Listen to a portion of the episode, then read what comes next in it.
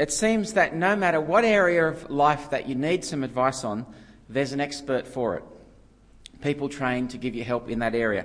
We have midwives, we have doctors, we have skin specialists, we have dietitians, we have car mechanics, we have suspension specialists, we have tyre specialists, we have agronomists if you're a farmer, we have tennis coaches, we have golf pros, we have financial advisors, accountants, mortgage advisors, we have dog trainers, animal psychologists, we have someone to help you pick the colour of the paint for your house.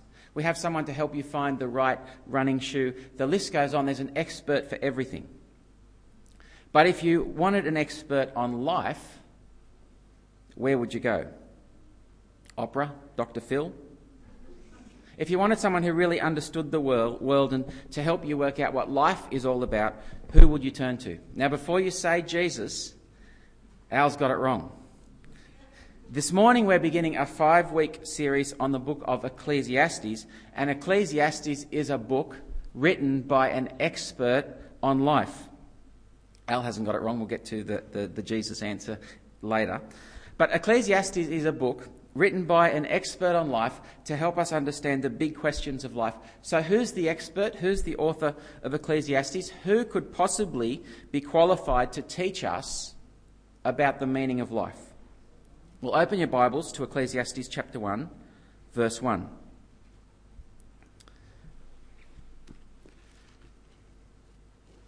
Psalms Proverbs, Ecclesiastes. Ecclesiastes tells us right up front the words of the teacher, son of David, king of Jerusalem. And in case we missed it, we get it again down in verse 12. I, the teacher, was king over Israel in Jerusalem.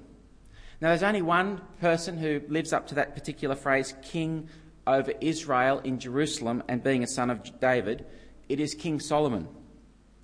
Now, if anyone in the Bible was an expert on this world, it would have to be King Solomon.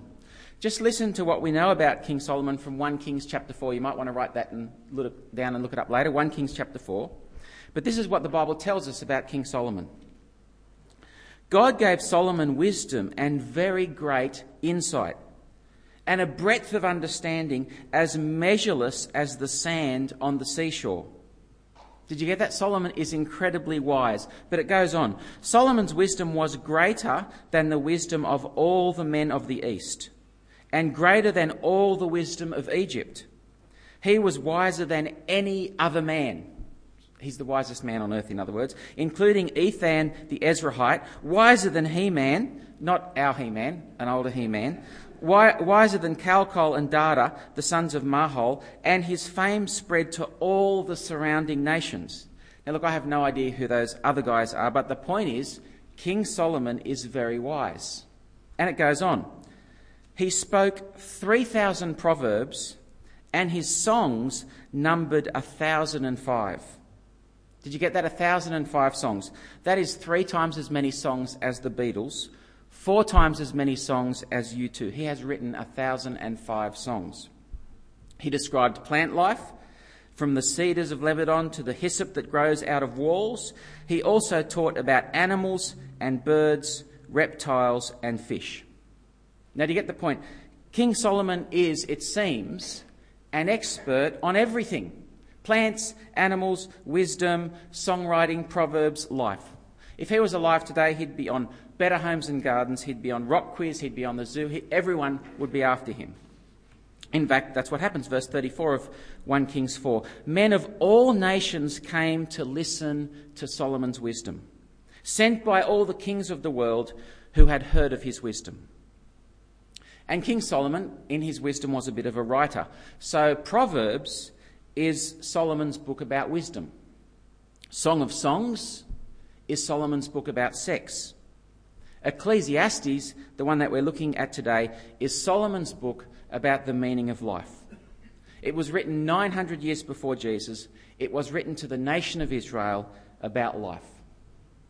And what does King Solomon say? Well, he was a wise man. He doesn't leave us waiting till the end of the book. It's not like we have to go to the end of the book to find out what he thinks. He tells us right at the start his main idea. Chapter 1, verse 2. Meaningless, meaningless, says the teacher. Utterly meaningless. Everything is meaningless. And just in case you're interested, that is exactly how the book ends. Uh, the last words of Solomon in the book before the, um, the conclusion in chapter 12, verse 8. Solomon doesn't change his mind as the book goes on. Listen to chapter 12, verse 8. Meaningless, meaningless, says the teacher. Everything is meaningless. Now, notice what King Solomon doesn't say. He doesn't say, some things in life are meaningless. Now, we would all agree that there's some things in life that don't make sense, some things that we can't work out, some things that don't seem to make sense. But King Solomon says, nothing makes sense, everything is meaningless. Now, he's going, he doesn't want us just to accept that. He's going to go on in the book of Ecclesiastes to prove that to us. But in chapter 1, he gives us two reasons for his conclusion, two reasons why everything in life is meaningless. And the first one is in verses 3 to 11. And it's simply this that compared to the rest of the world, our lives are so temporary. Verse 3 What does man gain from all his labour at which he toils under the sun? Generations come and generations go, but the earth remains forever. The sun rises and the sun sets and hurries back to where it rises. The wind blows to the south and turns to the north, north, round and round it goes, ever returning on its course. All streams flow into the sea, yet the sea is never full. To the place the streams come from, there they return again. All things are wearisome, more than one can say. The eye has never had enough of seeing, nor the ear its fill of hearing. What has been will be again. What has been done will be done again. There's nothing new under the sun. Is there anything of which one can say, look, this is something new? It was here already, long ago. It was here before our time. There is no remembrance of men of old, and even those who are yet to come will not be remembered by those who follow. Now, we're going to kind of flesh out the details of that over the coming weeks. But for now, I just want you to see that Ecclesiastes is contrasting the bigness of this world and the cycles in this creation and the, se- the seemingly ongoing nature of it with our small, short lives. Look at the sun. It rises, it sets, it rises, it sets 365 times a year. Since King Solomon wrote Ecclesiastes, the sun has risen and set 1,073,000 times, give or take a few thousand. The water it flows round and round. We just had a flood in Dubbo, didn't we? Where does all that water go? It goes down the river into the sea. It evaporates into a cloud. It falls again, round and round. How many times has that water gone round? And these seemingly endless, monotonous cycles of nature that go on and on ever since the creation of the world. What are our lives compared to that? Generations come, generations go. We're just a breath. We're just a mist, like breathing out on a cold day. You can see the vapour and then it's gone. We're here for how long? 70, 80, 90 years? That is nothing. Our lives are just a little blip on the radar and then we're gone. There's currently 6 billion people in the world in 100 years, all those 6 million people will be dead. 6 billion, sorry. And there'll be a completely new 6 billion people in the world. And of all those 6 billion people, how many will be remembered? Do you think you, you will be? Sure, you might, your children might remember you. Your grandchildren, maybe. But your great grandchildren, your great great grandchildren, they're not even going to know who you were. I mean, most of us can remember our parents. We probably know a reasonable amount about our grandparents, although how much you know about all four of them. What about your great grandparents and all eight of them? How many of your great great grandparents do you know? Do you know anything about them? We, th- we think we're so important. But really, who's going to remember you in a hundred years? let alone a thousand years. Verse 11 There is no remembrance of men of old, and even those who are yet to come will not be remembered by those who follow. So that is the first reason that King Solomon says our lives are meaningless. It's as if they are so short and so small compared with this big world that we live in. Now, have a listen to this. This is Phillip Adams, an atheist. He was writing in the Sydney Morning Herald. He says, First of all, I believe, I know, that we live on a minor planet in an off Broadway solar system on the edge of the Milky Way, and that in the final analysis, we are as significant as the eight billionth grain of sand beyond the final palm tree in the most distant oasis in the Sahara. Therefore, this is Phillip Adams, an atheist, I believe and have always believed that life is totally meaningless and that we have no destiny, no purpose, no author. We just are, for a little while anyway. Then we aren't. Now, do you find that a little strange that the Bible and an atheist should come to the same conclusion about life? That is because Ecclesiastes is looking at life under the sun. Have a look back at Ecclesiastes 1, verse 3. What does a man gain from all his labour at which he toils under the sun? Now, that little phrase, under the sun, is repeated all throughout the book of Ecclesiastes 29 times. Look down at verse 9. What has been will be again. What has been done will be done again. There's nothing new under the sun. 1 verse 14. I have seen all the things that are done under the sun. All of them are meaningless, are chasing after the wind. Chapter 2, verse 17. So I hated life because the work that is done under the sun was grievous to me. All of it is meaningless. Chapter 2, verse 22. What does a man get for all the toil and anxious striving with which he labours under the sun?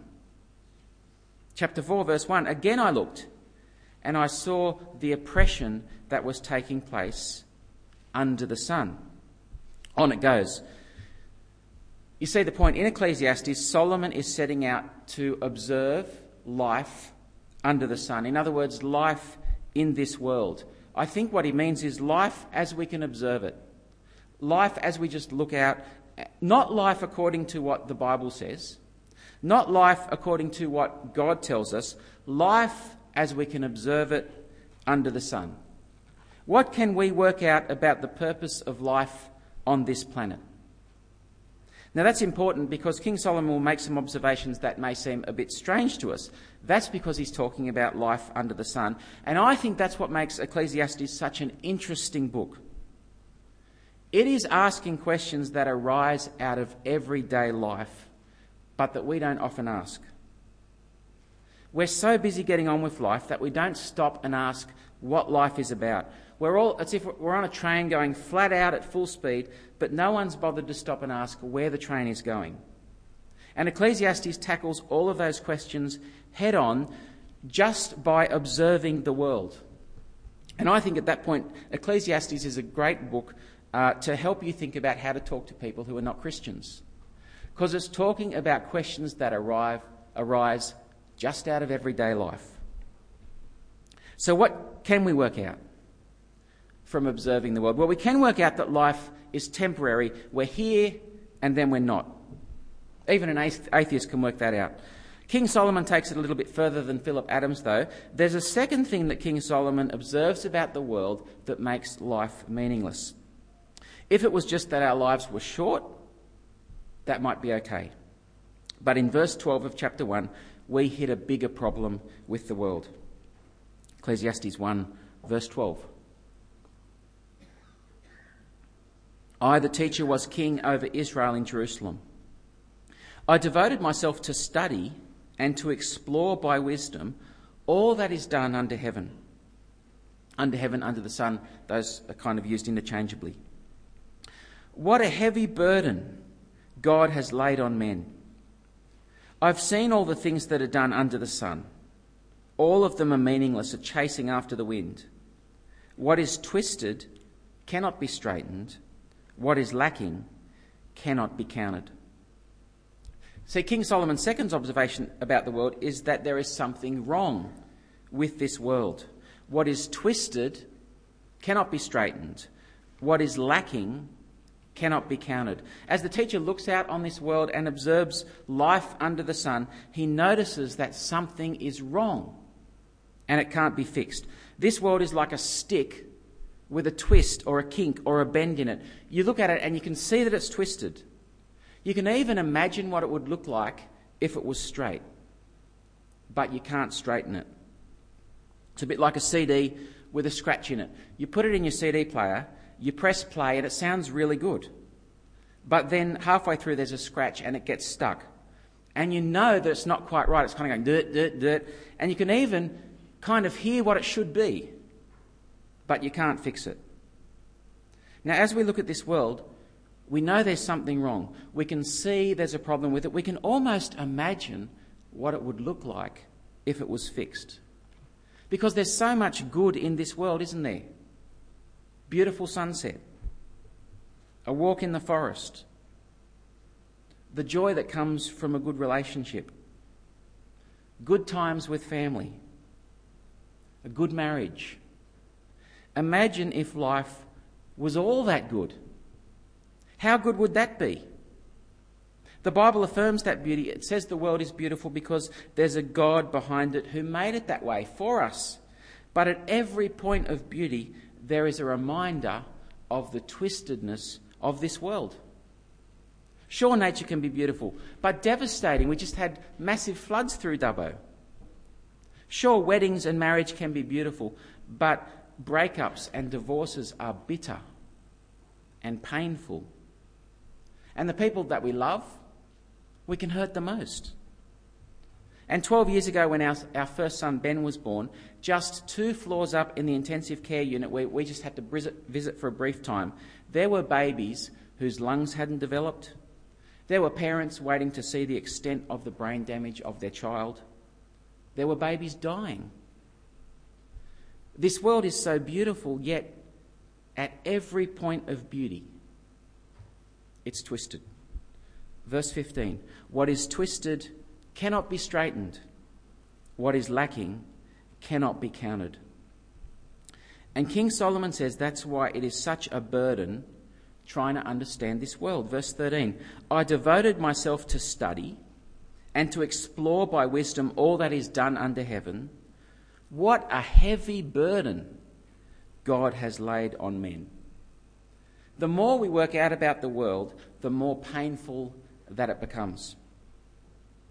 You might know Tim Costello, he's the CEO of World Vision, uh, helping people in all sorts of um, horrible situations. He has been to lots of countries and seen a lot of suffering in the world. And listen to what he says about it. This is Tim Costello. He says he's seen people who have seen loved ones killed, they'd been raped, their daughters had been raped. Humans who are capable of such good are capable of such unspeakable evil. And this is Tim Costello speaking. It takes an enormous toll on you. I find myself sometimes giving a speech, and it's not a sad speech, but literally, without warning, I'll be in tears and you realize that you've built a compartment, a bubble, around all the pain that you've seen. But that bubble sometimes leaks, it hemorrhages, and you carry those things with you. You know that doesn't change. Now, King Solomon is describing that pain the pain of seeing the world as it is Verse 16 I thought to myself, Look, I've grown and increased in wisdom more than anyone who's ruled over Jerusalem before me. I have experienced much of wisdom and knowledge. Then I applied myself to the understanding of wisdom and also of madness and folly, but I learned that this too is a chasing after the wind. For with much wisdom comes much sorrow. The more knowledge, the more grief. See, the more King Solomon observes the world in his wisdom, the more depressing it becomes. Not only is it hard finding out about our world, in the end, King Solomon says, we can't understand it fully. Verse 17 I applied myself to the understanding of wisdom and of madness and of folly, but I learned that this too is a chasing after the wind. See, trying to get your head around this world and understand it, it's like chasing the wind. You simply can't do that. You can't catch it. I think that's why the book of Ecclesiastes is such a frustrating book to read. And if, if you have a chance, sit down and read it through in the next few weeks. It's because it is trying to make sense of something that doesn't make sense. And you can't make sense of something that doesn't make sense. That's King Solomon's conclusion. He can work out that there's something wrong with this world, but he can't fix it. And that was King Solomon, the wisdom specialist, the wisest, wisest man on earth. What hope do we have of working it out? Well, let's turn to another expert on wisdom. In Luke 11:31 it says, "One greater than Solomon is here." It's talking about Jesus. And the big difference between Jesus and King Solomon is that while Solomon could only describe the problem with the world, Jesus can fix it. And Jesus does what Solomon could never do. Jesus can straighten what has been twisted. Jesus, through his death and resurrection, has defeated sin, the cause of the brokenness in this world. And there is a day coming when Jesus will free his people from this creation into one that is not crooked.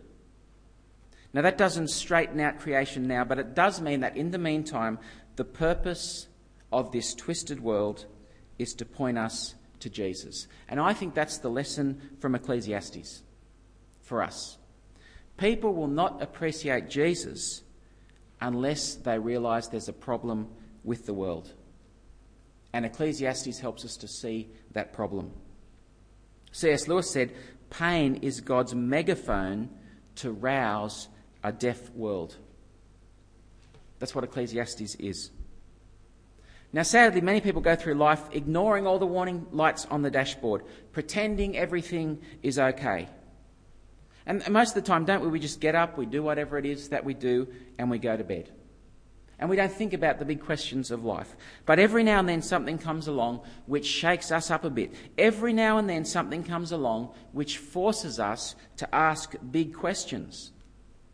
Maybe your parents split up, close friend dies your partner leaves you, you get some terrible news. And it is at those times that the pain of this world becomes so real, you can't ignore it. And it doesn't matter how well we think we've got life worked out, there will always be something that can come along and rock the boat. Ecclesiastes wants to rock the boat for us before those things happen. Ecclesiastes takes us by the collar, shoves us against the wall, and says, Take a look around you. There's a problem with this life. The world does not make sense. And when Ecclesiastes does that, it prepares us for Jesus, who says, Come to me. I have the answer. One greater than Solomon is here. And Jesus says, Come to me, all you who are weary and burdened and I will give you rest. And as we read the words of Jesus, he brings meaning to life. And he's able to navigate us through the difficulties of life into eternal life. So, why is a book like Ecclesiastes in the Bible? Well, like the rest of the Old Testament, it is there to point us to Jesus. And you won't appreciate the meaning that Jesus brings until you realise that life without him is meaningless. And that's the journey that we're going to be on over the next five weeks in the book of Ecclesiastes. Ecclesiastes is a book that will show us the right questions to ask about this world, questions that will lead us straight to God's answer Jesus. Let's pray.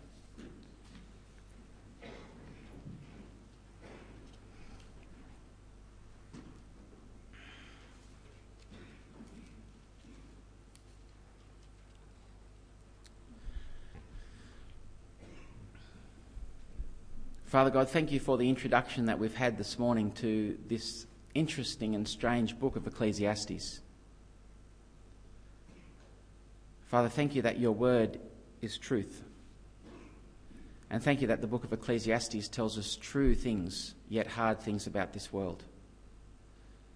And we pray that as we read Ecclesiastes this week, as we think about Ecclesiastes over the month of January, that it would really just strip us of any ideas that we can find significance and meaning in, in the, the things around us in this world. And we pray that it might help us appreciate Jesus all the more and the meaning that he brings and the permanence that he brings. And we pray that we might help us to just understand afresh the gift of eternal life. Father, we pray that as we chat to people this week, we might be good at being real with them about life. Not covering over life's problems, but engaging with people and talking about them and thinking about them. And we pray that we would be people who are wise about life. But most of all, Father, we pray that you'd help us to appreciate Jesus more. And thank you that through him you, you do bring meaning. We pray these things in his name. Amen.